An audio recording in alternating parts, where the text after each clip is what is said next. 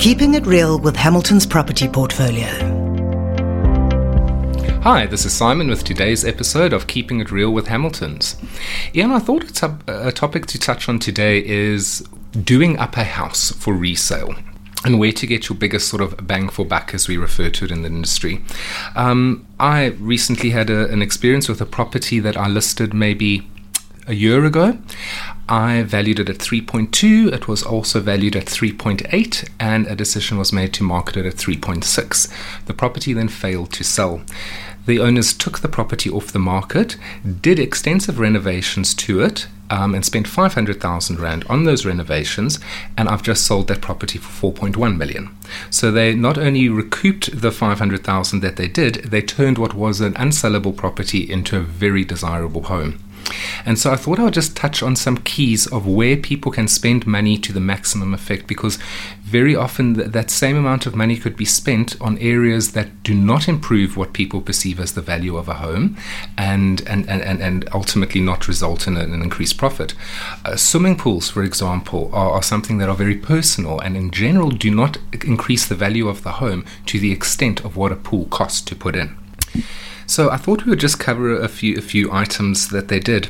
In the example I mentioned, one of the main things was to open up the, the, the space, ensure that the kitchen and the living area had a better flow to it, changing out the flooring from dated tiles to modern lino um, wood floors, as well as painting the house in a contemporary color scheme, changing light fixtures, changing door handles, um, etc. Are, are the main areas that you are going to receive the biggest return on your money. The first place that one should start with, however, is to make sure that the home looks good from the outside. Um, it is something that we are noticing more and more is that the way a home presents itself from the street is becoming almost as important, if not more, to some clients than how that home is inside. I've seen homes that have been horribly laid out inside, beautifully designed on the outside, and have received great appeal. So curb appeal is, is, is, very important for that. The other one is staging. Now, staging is an American concept, something we don't actually use much in this country, but the concept exists and the lessons we can learn from good staging here uh, will benefit us. Essentially, staging is trying to ensure that the home presents itself in the best way.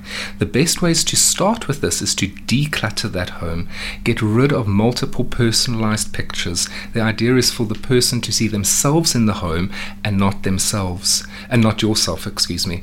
If, for example, you have turned a dining room into an office, I suggest turning it back into a dining room for the sale of the house because you have to show people very often what a room is going to uh, or its intended function is.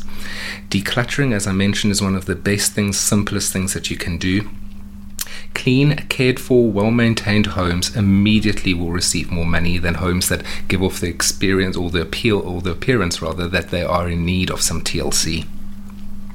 Kitchens and bathrooms remain one of the most effective updating rooms. You don't have to go to the full extent of changing out all your cabinetry. Very often, doors can be painted if they are perhaps solid. If they are melamine that is peeling, often the carcasses can be saved, requiring only new doors to be put on. If the doors can be salvaged, replacing simply the tops can change an entire way that a kitchen feels. Likewise, in a bathroom, simply changing out the vanity will update the entire bathroom um, to, to, to, to reflect something new. So th- those are some sort of smaller areas where minimal amounts of money can be spent that will result in, in the maximum amount. Um, we, we never advise clients to undertake extensive alterations on a home prior to selling it because very often, if one is not careful, you can go too far in putting your own stamp on that home and then missing out on the mass appeal that you're actually actually um, striving for. And um, a good estate agent will be able to direct you through what those those things are and aren't.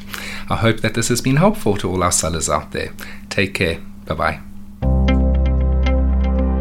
Hamilton's property portfolio offers our clients the boutique experience. This extends from our initial contact until transfer is concluded and incorporates a targeted marketing strategy, ensuring the best results for our clients. Should you wish to place your property on our portfolio, find a property, or would simply like a current market analysis, please contact us. For more about the boutique experience, visit hamiltons.co.za or find us on Facebook under Hamilton's Property Portfolio Garden Route.